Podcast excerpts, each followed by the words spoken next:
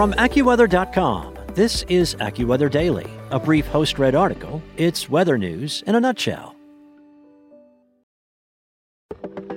From AccuWeather.com, this is AccuWeather Daily, a brief host read article. It's weather news in a nutshell. AccuWeather forecasters are monitoring what's next in the Atlantic and today's AccuWeather Daily for Tuesday, October 4th. In the wake of Ian, AccuWeather meteorologists are monitoring specific zones of the Atlantic basin where new tropical development may occur in the coming week or two. Experts say the season is far from over, with its official close not until November 30th. It took over four months into the 2022 Atlantic hurricane season for the basin's first major hurricane to emerge, Fiona, which went on to bring significant damage to Atlantic Canada after ravaging Puerto Rico and the Dominican Republic. Ian quickly followed in Fiona's footsteps, ramping up to a Category 4 major hurricane prior to slamming Florida.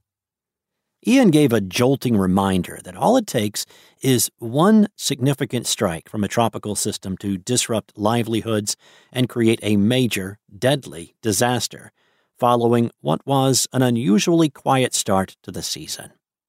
In the wake of these destructive storms, forecasters say there are a couple of areas worth watching for tropical development in the coming days.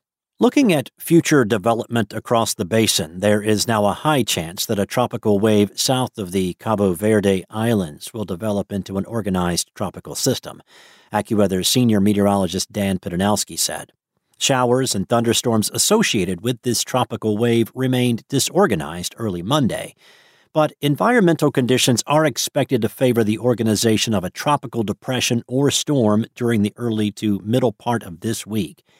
It looks like any system that forms in this part of the basin should remain over the open waters of the eastern Atlantic, Pydynowski said.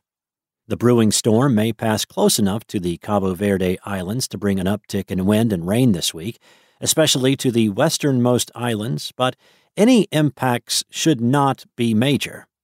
Meanwhile, farther west, experts say the Caribbean Sea will be another zone under close scrutiny as a disturbance enters these waters during the latter part of this week and heading into next weekend. There are indications that a broad counterclockwise rotation may try to develop in the Caribbean by next weekend, and this feature could attempt to spur development, Pydynowski said. AccuWeather hurricane expert Dan Kottlowski said the main obstacle in the way of development in the Caribbean Sea will be the likelihood of increasing wind shear in this zone heading into the middle of the month. As a result, the longer it takes this feature to enter the Caribbean waters, the lower the risk of tropical development, according to Kottlowski. Regardless, people living in the Caribbean and Central America are encouraged to stay up to date on the forecast and monitor the latest developments in the Atlantic basin throughout the coming week. The next named storms in the Atlantic will be called Julia and Karl. Outside of the Atlantic basin, Forecasters are closely monitoring Hurricane Orlene in the East Pacific Ocean, which is on track to make landfall on the western coast of Mexico. That's it for today. For your local forecast at your fingertips, download the AccuWeather app or visit AccuWeather.com.